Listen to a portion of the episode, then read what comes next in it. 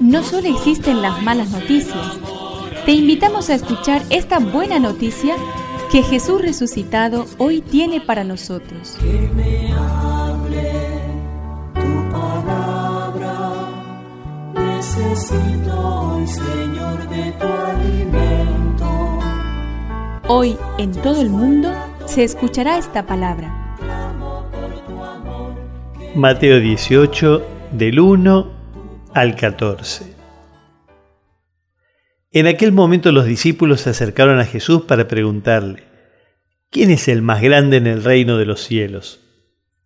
Jesús llamó a un niño, lo puso en medio de ellos y dijo, Les aseguro que si ustedes no cambian o no se hacen como niños, no entrarán en el reino de los cielos.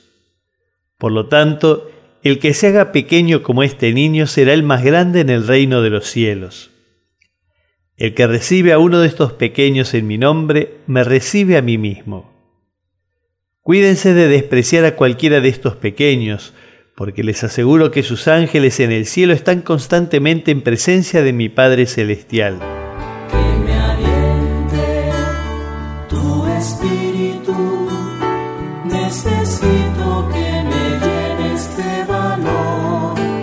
No es humillarse, es ubicarse delante de Dios lo que tiene que hacer un discípulo de Cristo y empezar por el principio, por los niños.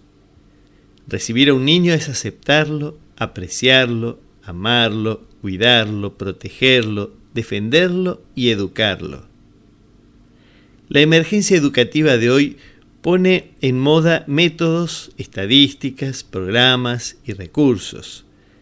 Lo que más falta hace son hombres y mujeres como San Juan Bosco y tantos otros que pongan de moda la centralidad sagrada del niño. Ellos hicieron lo posible para que no se pierda ninguno de estos pequeños.